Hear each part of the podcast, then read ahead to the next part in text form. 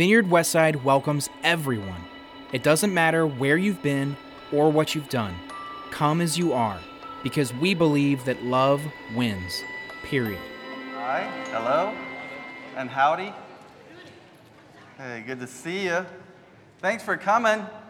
Um, if you were here last week, we had an incident. We missed you. Hey, hey, thank you.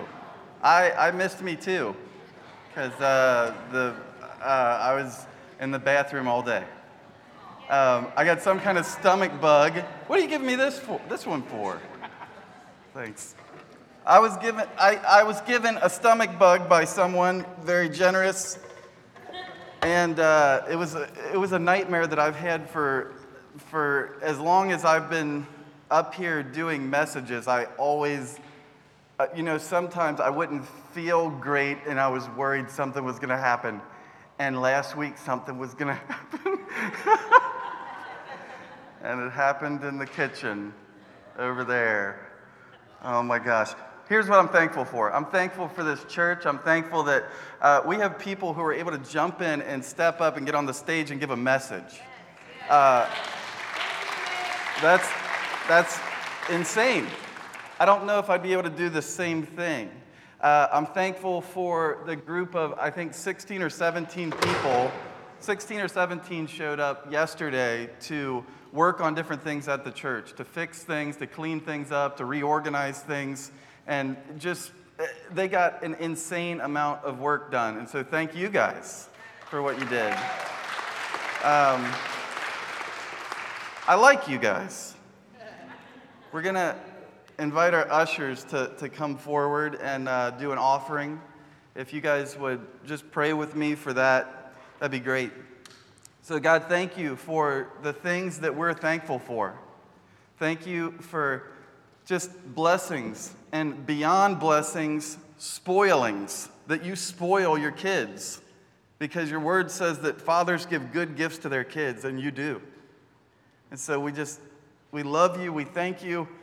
Uh, we give you this offering uh, to, to reinvest into your kingdom and to just give back a portion of the, the things that you've given to us. We praise your name, Jesus. Amen. Amen. All right, they're going to pass those things along. And uh, today, what we're going to talk about is what I was going to talk about last week. which is uh, how to lose your religion. How to lose your religion. Uh, a lot of you grew up in religion. Over 80% of Cincinnati people uh, went to Catholic Church or Methodist Church. Methodist is the number two in Cincinnati. Um, that's the second biggest one, but it's about 70 something percent Catholic. Um, a lot of you grew up with religion in your family, in your life somehow, that you went to Mass, you went to a service, and you went through a bunch of things that you knew. Eventually, if you kept going, you knew what was going to happen next. Okay, we kneel at this time, we stand at this time, we do this. Um, we, grace be with you, and also with you. And an extra piece for you. But this religion, uh, for a lot of people, it, it can be a really beautiful thing, but for a lot of people, it can be a thing that completely keeps you from ever knowing who Jesus is. Uh, that the religion part of it becomes the focus. Um, and so I'm kind of lucky in that I didn't grow up going to church. And so I didn't really have this religious experience, honestly. I didn't go to church until I was 18 or 19. And so the stories that I hear from people, I didn't experience a lot of these things. A lot of you have been abused by a church in some way.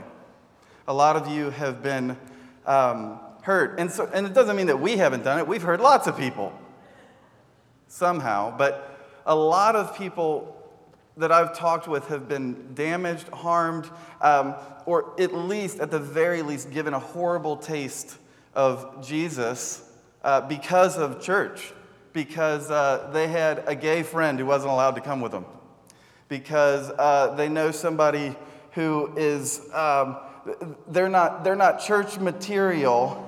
And so um, it, it, just, it just didn't work out. I've had experiences where, um, you know, things just, they just kind of made me sick.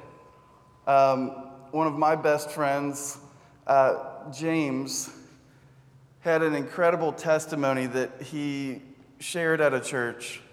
And someone stopped him three quarters of the way through it because he had a hat on. And they said that it was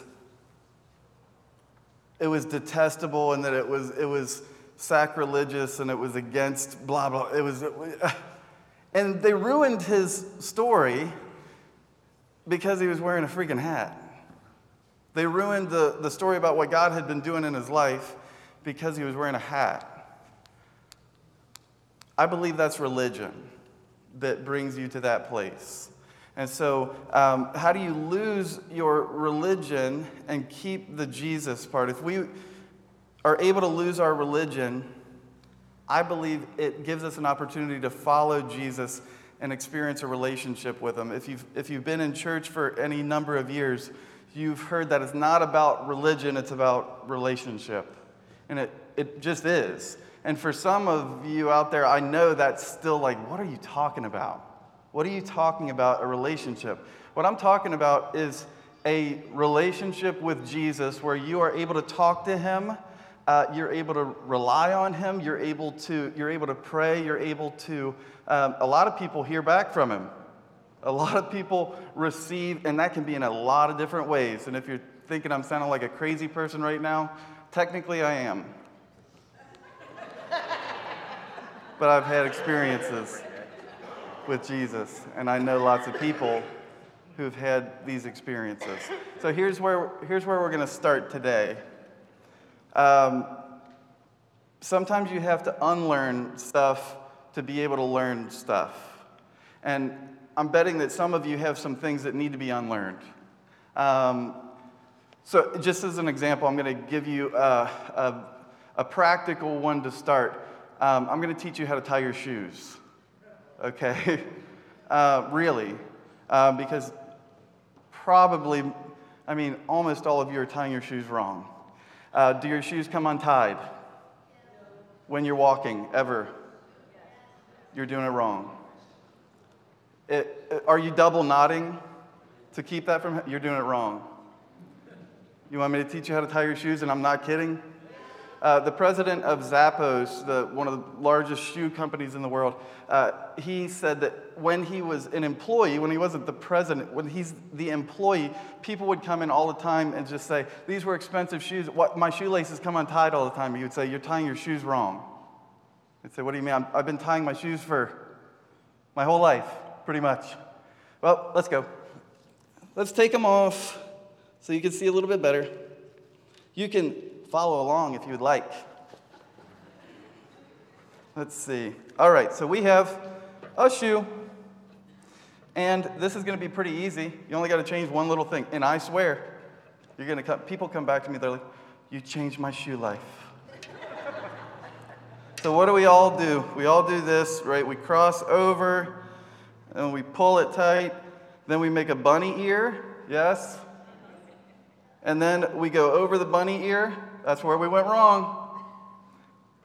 Go under the bunny ear. Instead of going over the bunny ear, go under the bunny ear and pull it through and pull it tight. And the other thing that's going to happen is you know how your shoelaces always do this dumb thing where they try to go sideways to the front of your shoe? That's because you've been tying your shoes wrong. Uh, this way puts the axis of the knot in the proper position and your shoelaces will lay perfectly left to right, and they will not come untied. You're welcome. You just.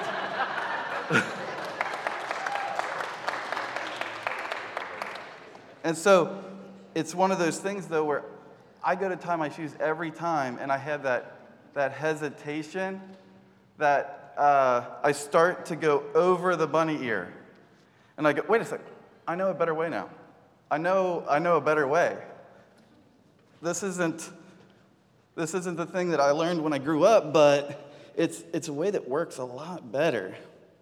So So I tie and I go under the bunny ear, I pull it tight, and oh, look at these laces. now you know the secret. Um, sometimes it's similar in the unlearning, it's like something that is just ingrained in you. It's something that's ingrained in you that you grew up with. So some of you might be bothered by the fact that we don't have communion every week here at church. We've had that complaint a million times. Why do you not have communion every week? Well, because we don't need to. Um, but we, yeah, yeah, I mean, I grew up uh, taking communion every week. And if you were really good, you took it every day. If you were a Catholic grandma like mine, man, I think she got addicted to that stuff. and so they would say, why, why do you not take communion every week? Here we do it every, you know, every three or four weeks. Um, sometimes we, we skip our scheduled one and we do it a, a week or two later. Uh, one of the reasons for that is because um, religion tells you you need to do that every week. Jesus never did. Jesus said, Do this in remembrance of me, not once a week, not also on Wednesdays, not during Lent, you need to do it four times. Like, he did not say those things. He, he, never, he never did. And so that's an addition that, that man came along and, and added to the story. But it's not something that Jesus was up to. So, the thing about um, a lot of people who go to church that you might need to hear, I don't know if you need to hear this or not, but spiritual activity does not equal spiritual maturity. Um, and so, a lot of people are very spiritually active. They go to a lot of things um, they like they're, they're busy. And so a lot of churches will have a wednesday night and i'm not saying that's bad that's, that's great. But they'll, they'll go to every single thing and spiritual activity doesn't equal spiritual maturity. It's like um, you know going into a garage doesn't make you a car. Like going into a church doesn't make you a believer. Let's jump into something. John chapter 9 John chapter 9 is a story about Jesus healing a man who was born blind. And so, this is a guy who has never seen a sunset, he's never seen uh, the, the beauty of people, he's never seen the rain, he's never seen just any of it. It says, Jesus heals a man who was born blind. As he, Jesus, went along, he saw a man blind from birth. His disciples asked him, Rabbi, who sinned, this man or his parents, that he was born blind? Who sinned, this man or his parents? Like, who, who did this to where he deserves this? I've asked that question about my life. What did I do to deserve this?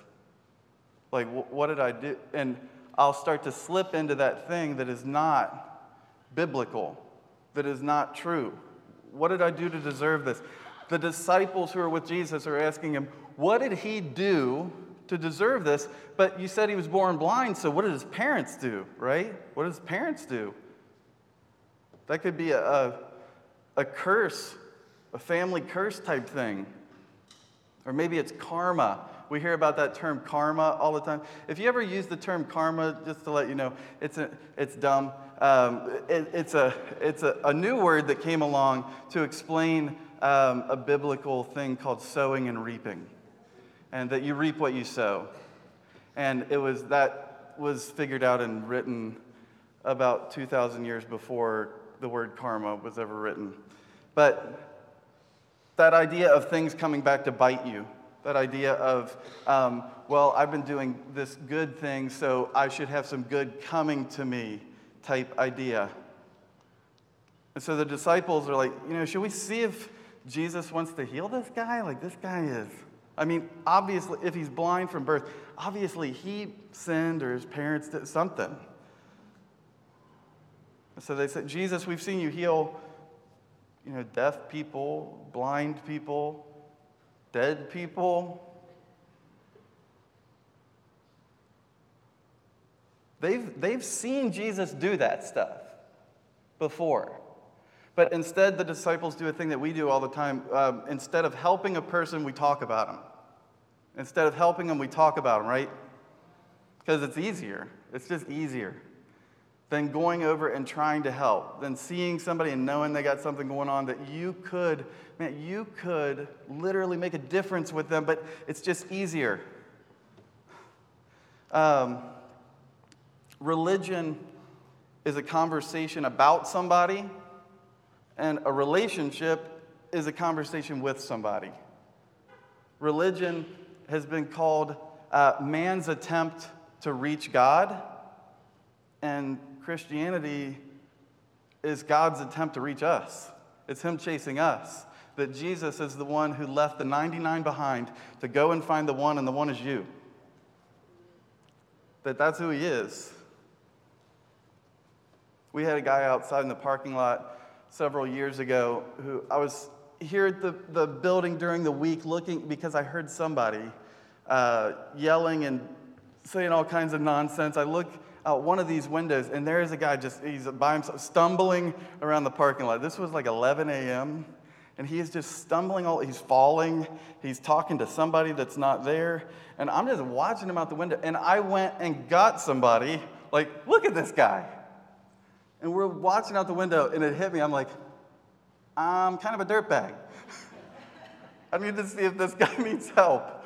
And so I went out to see if he needed help. And he, what I couldn't understand, he was speaking like not regular English. Like it was cursive. Like it was like everything was like, it, it took a while, but I learned his dialect. And finally just said, like, are you okay? Are you all right? Do you need to talk to somebody or he said he needed a ride home. And so I gave him a ride home, and he's talking to me for a while. He doesn't know where his house is, for one thing. We get lost, we drive all over the place. Eventually, get him back home, but during that time, we had conversations about every possible thing. He came to our church multiple times after that. I don't know where he is now, but I pray that he is blessed. Verse 3 in this story says, Neither this man nor his parents sinned, said Jesus, but this happened so that the works of God might be displayed in him. As long as it is day, we must do the works of him who sent me. Night is coming when no one can work, but while I'm in the world, I am the light of the world. After saying this, he spit on the ground. Here's where it gets weird. After saying this, he spit on the ground. He made some mud with the saliva. You know how much saliva it takes to make mud? A decent bit. And he put it on the man's eyes. The disciples are like, We want to follow in your steps, but man, that's gross. It's, and it's messy, and it's weird. It's not conventional. It's not one, two, three, four. It's not steps A, B, and C to heal somebody like we've heard before that you're supposed to go through these. Um, you know, you're supposed to go through these steps. Um, oh, we never read about the spitting on the ground part. Religion is pretty. A lot of times, relationships with people are messy. They're messy. I've been to churches before, and maybe you've seen church signs that kind of kind of tell you what's going on, but I've been to places before where it's like the message is we are a pretty church, we have pretty people who have pretty lives, and if you're not a pretty person with a pretty life, it's probably best if you don't come to our church. That's for real. And what it makes are fake people uh, who can't confess things, who can't let people know they have doubts just all the time. How are you doing? Just so blessed. Oh, are you really? I'm not blessed all the time.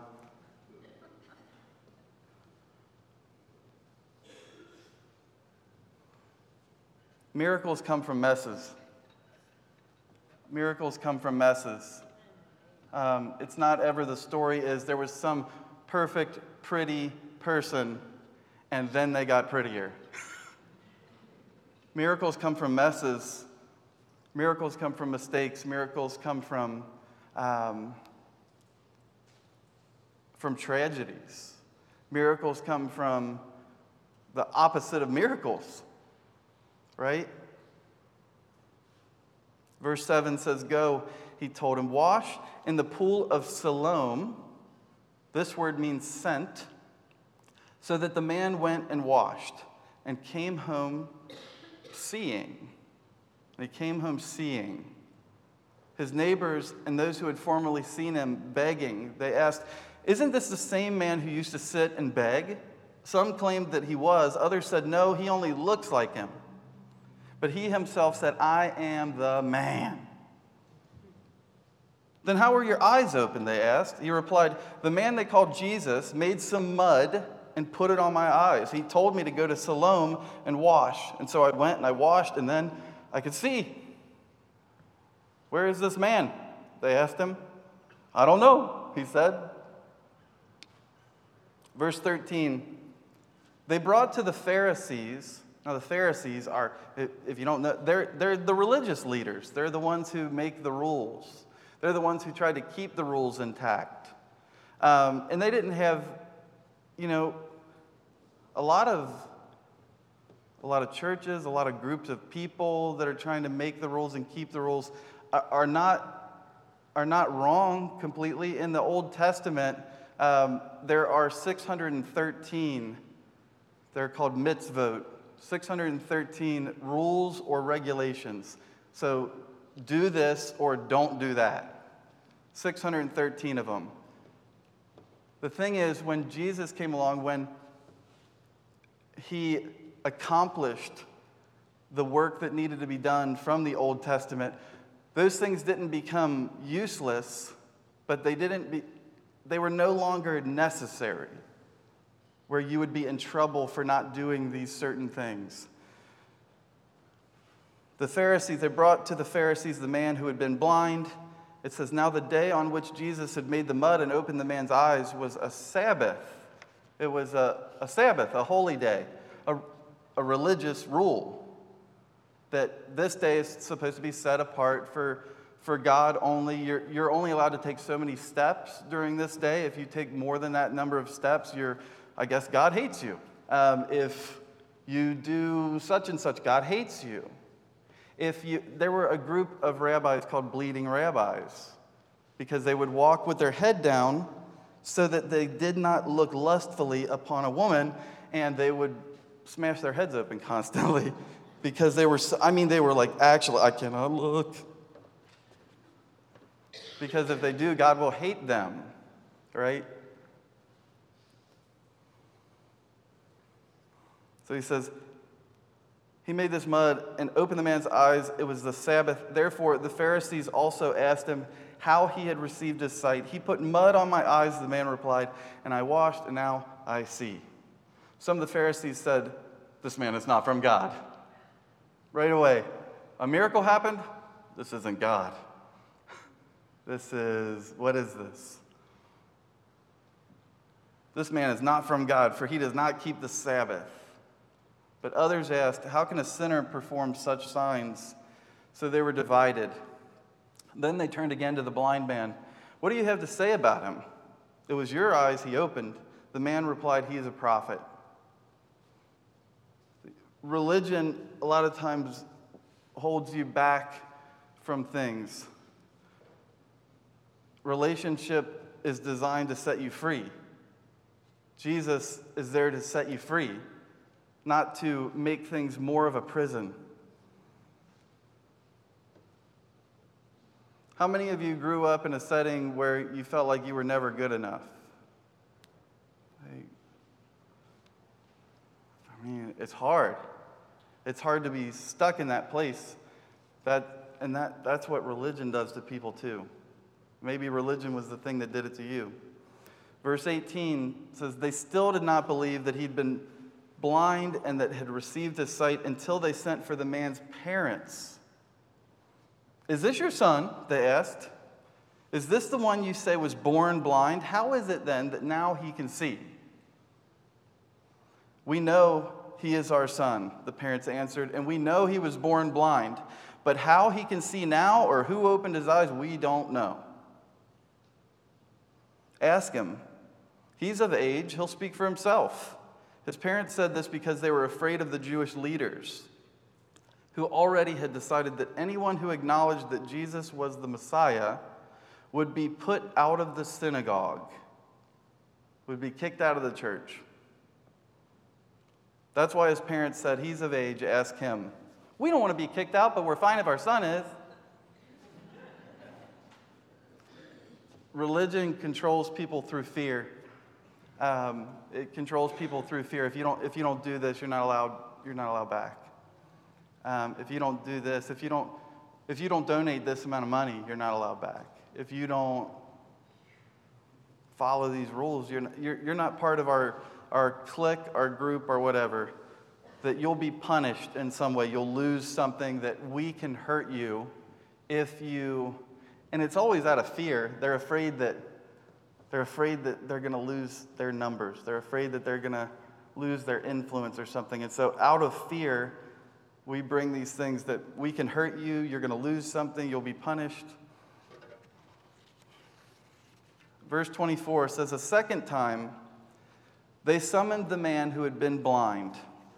They said, Give glory to God by telling the truth. We know this man is a sinner. We know it.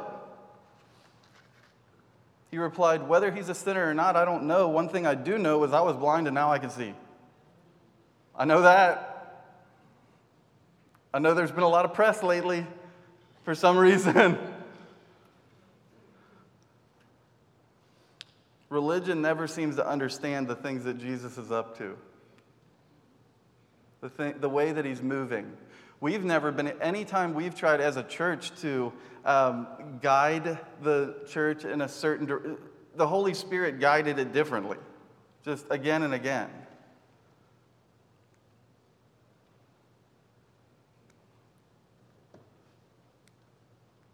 There's a a really old poem called The Calf Path that tells a story of um, this, this walking path that was just winding and wayward and kind of stupid. It didn't make any sense, but it was a, it was a popular way from getting from this one, um, it was kind of a, a, a, mountain area to another one, um, another village. Um, and the, the, the path was ridiculous. And if you just would have gone straight, it, it would have been so much quicker. It would have been so much shorter. But people would walk on this path and it would kind of wind this way and that way and go back and forth. And, and they would talk about it all the time. Who, who on earth made this path? Cows did. Cows made it. And they're walking around all over and they're not very smart and eventually, over time, they walked in these wayward directions back and forth, and they wore a path in the ground, and it got bigger and bigger, and eventually, men came along and started walking this path because, I don't know, it's the path that was there, right? It's the path. Uh, why, why are you taking this ridiculous route to that place? Because, I don't know, because the other guys did, right? And it's a story about religion that a lot of times we end up doing things that we have no idea even why we do them. We just do them because somebody told us to, or we do them because our parents did, or we do them because that's what you do when you're in that place. I think. But when you don't, when you don't know, when you don't know why you're doing those things, it's really, really hard to meet Jesus in that place to find him and go, like, I don't even know why we're. Verse 27. He says, He answered, I've told you already and you did not listen. Why do you want to hear it again? Do you want to become his disciples too? I like that this guy's kind of like, Are you also interested in Jesus? Then they hurled insults at him and they said, You're this fellow's disciple. We're disciples of Moses. We know that God spoke to Moses, but as for this fellow, we don't even know where he comes from. Any guesses? The man answered, Now that is remarkable. You don't know where he comes from, yet he opened my eyes. We know that God does not listen to sinners. He listens to a godly person who does his will. Nobody has ever heard of opening the eyes of a man born blind. If this man were not of God, he could do nothing. To this they replied, You were steeped in sin at birth. Were any of you steeped in sin at birth? Dang it, I was too. You were steeped in sin at birth.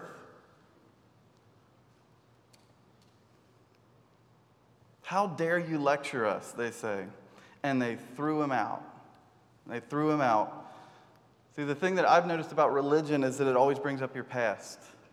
Like it always brings up your past about what you remember when you did this, though. Have you atoned for this? Have you, uh, yeah, but you're not perfect because you did that. Th- it just always brings up your past. Jesus, though, he says, you know, that might be the thing that you did, but that's not who you are. I used to be a thief. Uh, I used to be a thief. That's not who I am anymore. Um, I stole all kinds of things, stole all kinds of money. Um, and Jesus says, Yeah, that's the thing that you did. That's not who you are anymore, though.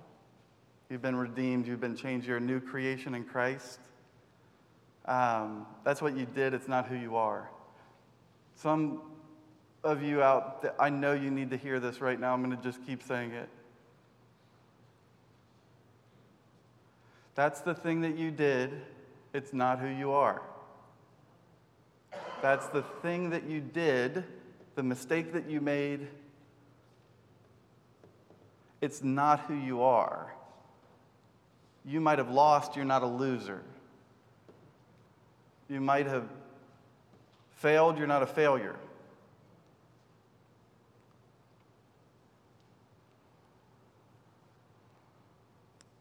Verse 35 says about spiritual blindness.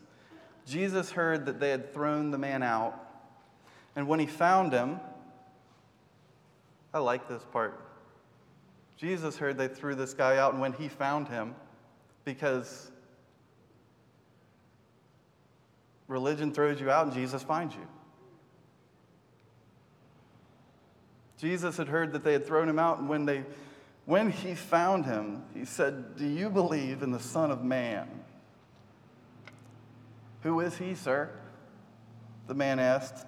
Tell me so that I may believe in him. He's in that spot right now. You gave me my sight back, dude. I'll, who is this guy? What do you want give me to give him a background? What do you want?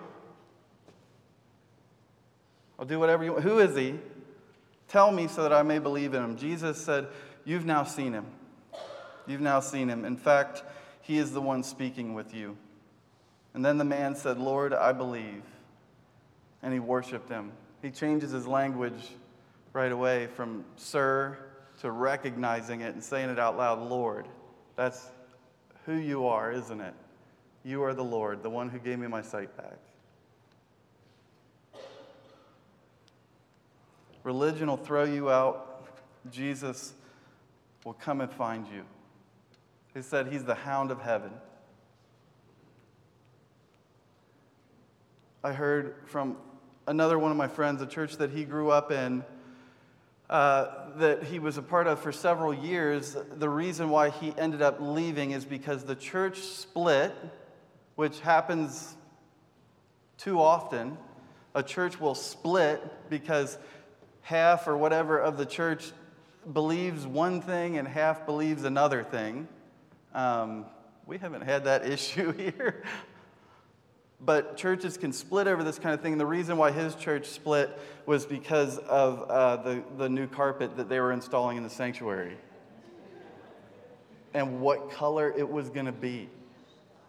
And it started the process of split. I'm not kidding. okay. Religion will throw you out, Jesus will come and find you. uh, wherever you are, if you think that you need to show up to a place, that's what everybody, I need to get cleaned up so that I'm a pretty person. No, Jesus finds uglies. like he finds you in the, when you're stuck in a thorn bush and you're just, your hair's a mess. Jesus seen you on the toilet. I mean, he has though. So if you're trying to be, I mean, he's seen you in the most, he's seen you at your worst. And he comes to find you. He doesn't say, oh my God, look what you did. You're bad. You're bad. That was one of the negative core beliefs that I had for most of my life. You are bad. You are bad. And had to find out wait a second, Maybe I was at some point, but I'm not bad. Jesus has redeemed that. If there ever was badness, it's been replaced with good, with verse 39. Jesus said, For judgment I've come into the world, so that the blind will see, and those who see will become blind. Some Pharisees who were with him heard him say it, and they asked, What? Are we blind too? Jesus said, If you were blind, you would not be guilty of sin, but now that you claim that you can see, your guilt remains. Jesus doesn't like hypocrites.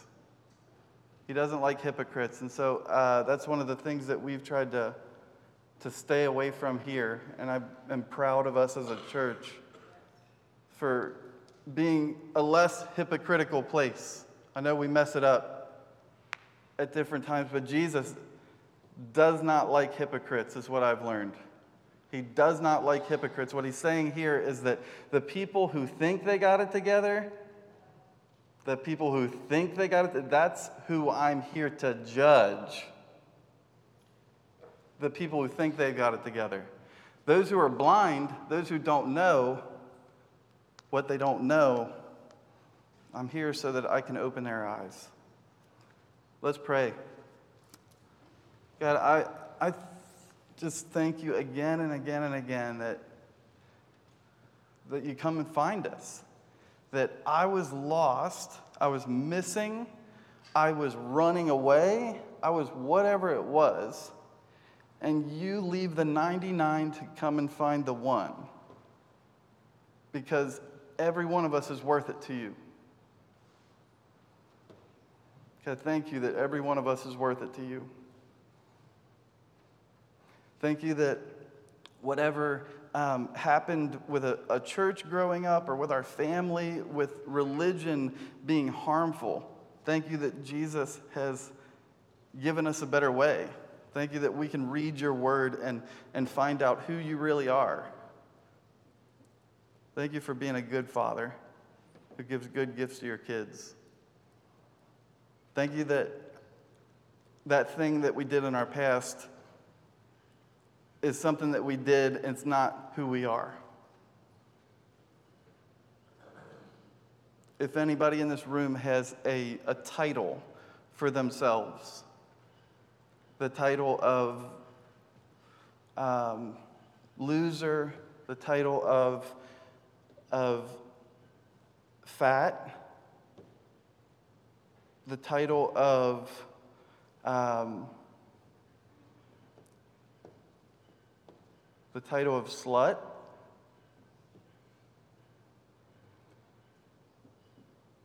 The title of jerk, the title of any expletives. the title of Unfun, the title of Irresponsible. If any of you have any of these, you need to hear. Those are some things that you've done that is not who you are. Those are some things that you've done that is not who you are. And there is nothing that you could ever do to make God love you any less.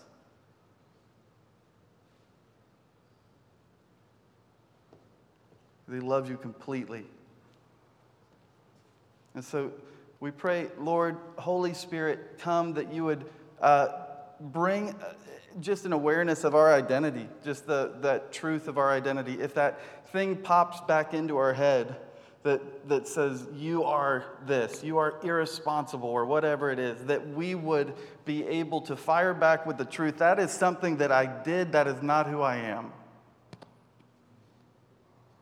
Because Jesus came and found me. We praise you, Lord, for the things that you do, the work you've done, and what you're going to do. In Jesus' name, amen. Amen. Good to see you guys. Hey, we're going to have some, oh, thanks, nice.